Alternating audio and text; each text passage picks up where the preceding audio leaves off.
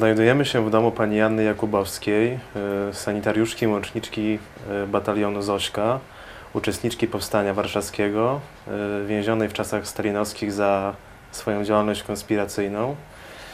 Nie chcę jednak rozmawiać o wojennej biografii pani Jakubowskiej, ale zastanowić się, dlaczego dziedzictwo pozostawione przez pokolenie Kolumbów jest ważne w czasach współczesnych. Y, Na początek chciałem spytać o Fundację Filmową Armii Krajowej, y, w której Pani aktywnie że y, chcieliśmy obalić Polskę, że byliśmy zdrajcami Polski. Dlaczego kultywowanie pamięci o czasach wojny jest ważne w czasach pokoju? Ja myślę, że ten etos nasz wojenny specjalnie jakby wymagał podkreślenia po okresie stalinowskim, kiedy byliśmy prześladowani, kiedy y, zdarzało się, że nam, żołnierzom Armii Krajowej, którzy poświęcili swoje zdrowie, a bardzo wielu z nas zginęło, zarzucano, że y, chcieliśmy obalić Polskę, że byliśmy zdrajcami Polski. Ten okres, właśnie w którym ja siedziałam w więzieniu i tak zwane czasy stalinowskie, przypuszczam, że wyrobiły jeszcze w tej naszej społeczności jakowskiej taką potrzebę przywrócenia prawdy, utrwalenia tego, co było naprawdę i tych pobudek, które nami kierowały y, w czasie wojny i w czasie powstania, y, wtedy, kiedy chcieliśmy odzyskać wolność. Y, Ponieważ ja brałam udział w pracach Solidarności w okresie właśnie tym y, od y, powstania Solidarności od 80 roku, a potem w samych wyborach tych w 89 roku, to jakby weszłam do tego nurtu, który się bardzo zjednoczył na tym celu, na tym, żeby wrócić do tamtych czasów, pokazać tamte czasy i czerpać również wartości, które nam przyświecały w, w tamtym okresie. E, Ja właśnie chciałem spytać o te wartości. Mówiła Pani o tym, że ważny jest etos żołnierza Armii Krajowej. E, Wiem, że tacy ludzie jak na przykład e, Józef Rebicki e, z warszawskiego Kedywu, czy Jan, Jan Józef Lipski angażowali się również w działalność opozycji demokratycznej. E, I czy pamięta Pani, że mm, wracano do tego etosu w tamtych czasach? Czy on był ważny w czasach Solidarności? Czy czerpano z tych wartości, e, o które Państwo walczyli, które mieli wypisane na sztandarach e, w czasach wojny? Ja myślę, że tutaj jakby dwa czynniki takie są. Już w okresie Solidarności, y, po, po tym jak został ogłoszony stan wojenny i kiedy byli prześladowani ludzie, działacze Solidarności, to troszeczkę nawiązywało, nawiązywał ten czas do okresu okupacji. Myśmy stanowili, nasze pokolenie stanowiło dla tych młodych solidarnościowców pewien wzór, który oni starali się naśladować w sensie zachowania się i, i w ogóle oporu, pokazywania swojej postawy oporu wobec przemocy. Y, Także wydaje mi się, że nas jednoczyły bardzo te wartości. Zresztą solidarnościowcy, ci młodzi, bardzo doceniali wkład akowców w odzyskanie wolności. Więc, więc to się w jakiś sposób łączyło. Y, I jest taka jedna rzecz, którą ja zawsze po, podkreślam, kiedy mam okazję o tym mówić, że moim zdaniem bardzo wiele y, Solidarność, sol, właśnie działacze Solidarności zyskali na tym, że było po, wcześniej powstanie. No, trudno mówić o zyskach, kiedy zginęło tyle ludzi i miasto zostało zmarno, zniszczone, ale w ich działanie było bardzo, dużo bardziej ostrożne. Oni wiedzieli, czym grozi y, przekroczenie pewnej granicy buntu i, i bali się tego, żeby nie powtórzyła się taka sytuacja, jak była w czasie powstania, żeby nie zginęło dużo ludzi. I to, i, to ich wstrzymywało od jakichś takich bardzo trudnych decyzji, ostrego postępowania. Powiedziała Pani, że była Pani zaangażowana e, od samego początku w działania Solidarności. E, I to jest taka mniej znana karta w Pani biografii, bo e, wszędzie możemy przeczytać właśnie, że była Pani zaangażowana w konspirację wojenną. A czy mogłaby Pani powiedzieć, czym Pani zajmowała się w, w opozycji demokratycznej? W opozycji demokratycznej właśnie naj, najbardziej byłam zaangażowana w tym okresie wyborów. Byłam w takiej sekcji łączności z terenem. Zresztą tutaj bardzo blisko od tego mojego mieszkania na ulicy Wtedy był ten ośrodek krajowy, w którym się odbywało, od- odbywało to misterium nie- niezwykłe, gdzie były wywieszone plakaty, te sławne plakaty z Wałęsą wszystkich działaczy i tutaj był jakby taki, e, takie miejsce, gdzie koncentrowała się, koncentrował się sztab y, decydujący o poczynaniach.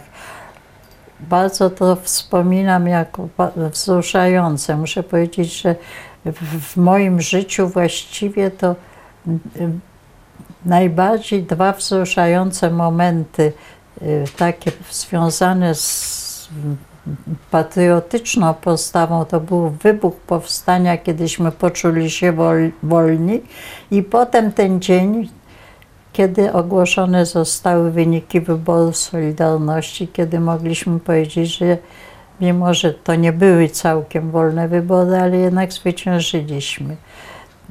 To jakby y, ukierunkowało już moje dalsze życie, bo praktycznie już byłam mm, osobą na emeryturze. Zawodowo już nie musiałam pracować, ale jednak bardzo się zaangażowałam w te działania. Y, Po 1989 roku byłam w takiej sekcji, w, w redak- współredagowałam biuletyn taki sejmowy, parlamentarny, który wychodził bezpośrednio potem, a potem współpracowałam trochę z Jackiem Kuroniem m, przy, w takiej jego y, SOS to się nazywało, y, taka była fundacja i stamtąd przeszłam już, zaczęłam współ, współtworzyć razem z innymi osobami Fundację Filmową Armii Krajowej.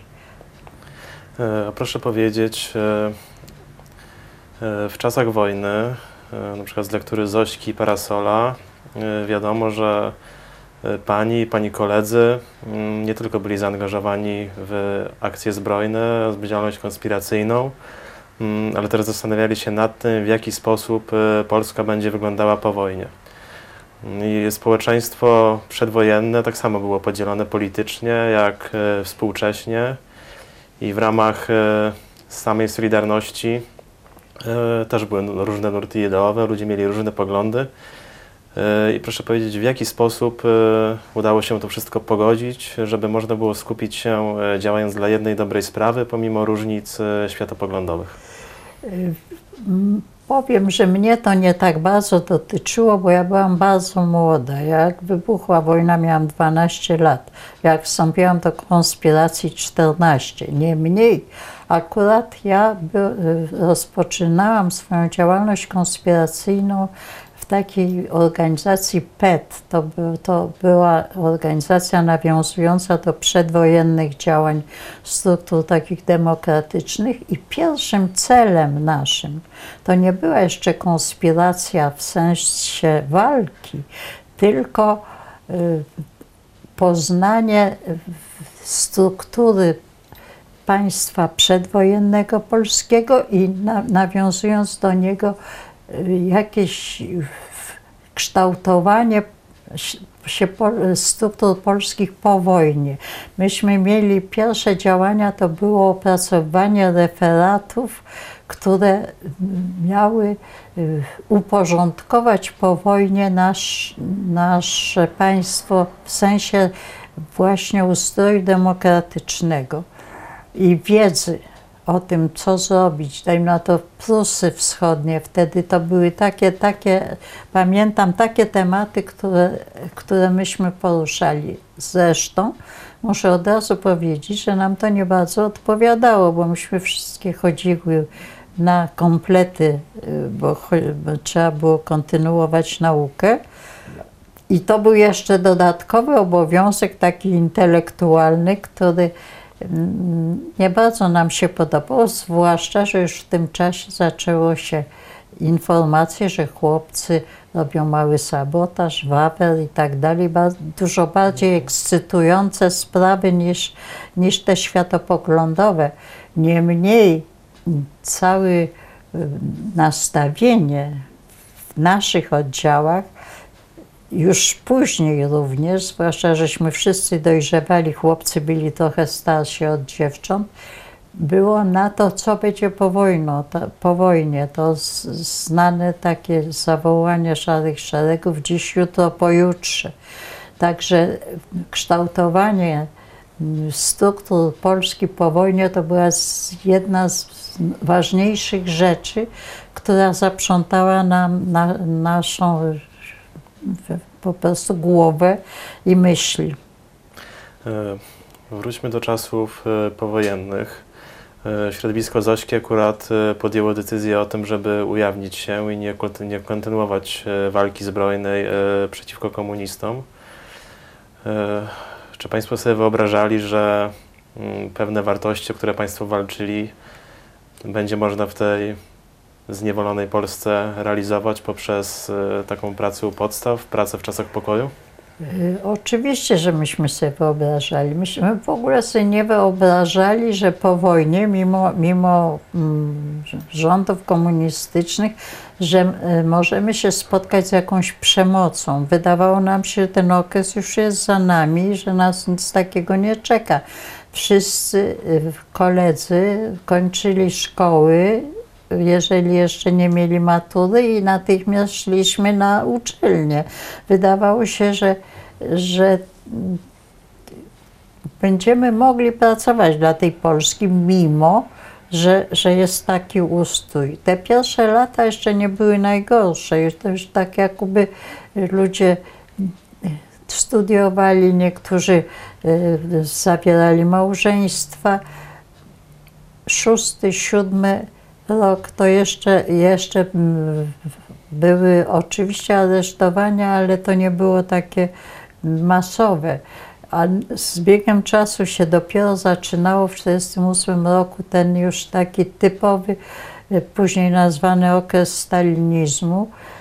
I m- myśmy już byli w takiej małej pewnej stabilizacji, kiedy nas to spotkało zupełnie niespodziewanie. Myśmy się kompletnie nie, nie spodziewali, że będziemy aresztowani masowo. Aż wtedy w Sośce zostało aresztowanych 34 chyba osoby, o ile pamiętam, 32 chłopców, dwie kobiety. Kompletnie y, byliśmy zaskoczeni tym. Pani spędziła 5,5 roku w więzieniu. To był dla Pani bardzo dramatyczny czas. E, Na wolności zostawiała Pani synka w wieku e, roku. Rok i dziewięć miesięcy, tak. Zostawiłam syna pod opieką mojej mamy, która była wdową zresztą też, więc miała bardzo ciężki, ciężki okres, bo wychowywała mojego młodszego brata, który kończył w tym czasie studia, nie mógł jej jeszcze pomóc. Mój mąż oczywiście był też aresztowany i, te, i musiała się zająć też tym moim synkiem małym. Mm, I potem jak e, wyszła Pani z więzienia, e, to, był już, to, to była tak zwana odwilż e, październikowa. Czy coś się wtedy zmieniło i można było w jakiś sposób właśnie działać społecznie i działać w kierunku No kultywowania nie, pamięci o... Nie od razu, nie od razu. Jak wyszłam, po pierwsze nie mogłam, po pierwsze nie przyjęli mnie na studia z powrotem, nie zaliczyli mi tego, co już miałam, e, co powinna mieć zaliczone. Powiedziano mi, że mogę, e, że mogę od początku najwyżej zacząć studia i przystąpić do egzaminu. To było w ogóle niemożliwe, bo po pięciu i pół roku bez kontaktu z książką, z piórem, z czymkolwiek, to było niemożliwe z tego powodu, ale nie tylko z tego, również dlatego, że musiałam mojej mamie pomóc, bo mój mąż w dalszym ciągu siedział w więzieniu i zacząć zarobkować. Yy, I tutaj się zaczęła też nowa bariera, bo nigdzie mnie nie chcieli przyjąć do pracy. Yy, Więc w rezultacie ktoś znajomy przyjął mnie do pracy w takiej spółdzielni odzieżowej. Tam pracowałam przez parę lat, a potem dopiero w- dostałam się do takiej redakcji przy Stowarzyszeniu Elektryków Polskich. Tam wykształciłam się na redaktora i, i tam y, długie lata pracowałam. Ale o tym, żeby skończyć studia albo no, zdobyć jakąś pozycję zawodową, to nie było mowy. Dopiero później zostałam zrehabilitowana w późniejszych latach i okazało się w ogóle całej tej cała ta organizacja, która niby działała przeciwko ustrojowi Polski, to nie istniała. Ale to, cośmy odcierpieli wszyscy, to, to, to, tośmy odcierpieli, a największe nieszczęście polegało na tym, że jeden z nas, Janek Rodowicz Anoda, zginął w czasie śledztwa. W tej chwili jest Pani członkiem e, kapituły Nagrody Jana Rodowicza Anody, która jest przyznawana dla powstańców czasów pokoju. Dla ludzi, którzy nie muszą walczyć z bronią w ręku o podstawowe wartości, lecz mogą je urzeczywistniać w wolnej Polsce. I proszę powiedzieć, e, wszyscy znają Jana Rodowicza od tej strony, że był przede wszystkim e, żołnierzem konspiracji, który uczestniczył w akcjach zbrojnych. E, Pani znała osobiście mm, Anodę. Właśnie proszę powiedzieć, które cechy Anody uważa Pani, że dzisiaj mogą być istotne dla ludzi, którzy podejmują działalność publiczną, czy chcą pracować dla Polski w czasach pokoju?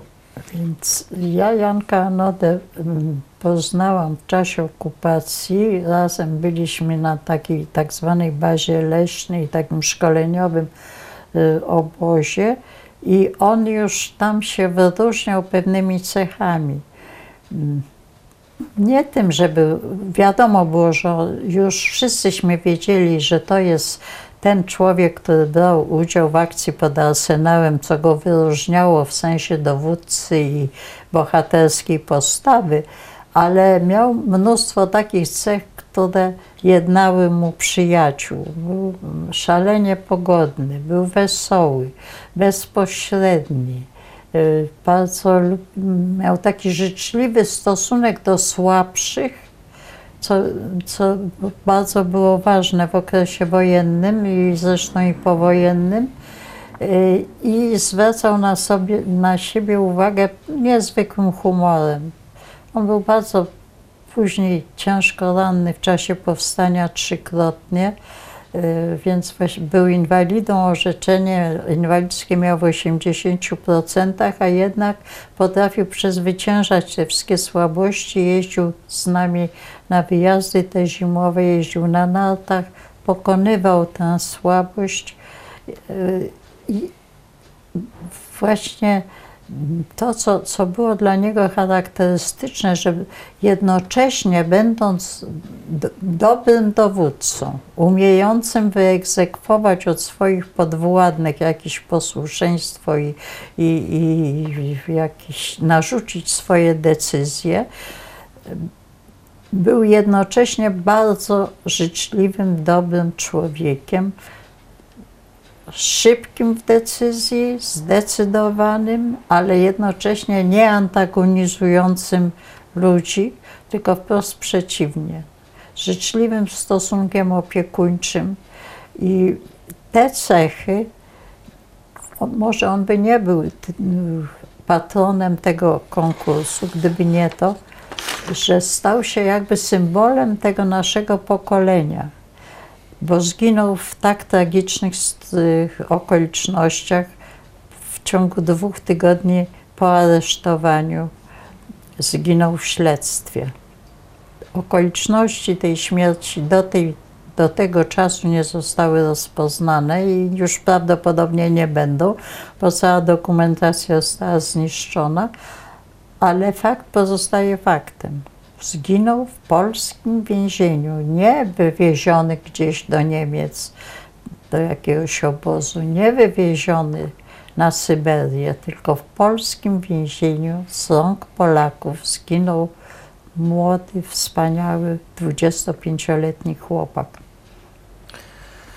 Myślę, że cechy, które charakteryzowały Anodę, tak jak Pani powiedziała, są ważne również współcześnie i mam nadzieję, że młodzi ludzie będą właśnie do tej postawy tolerancji, otwartości i współczucia dla innych e, się odwoływać.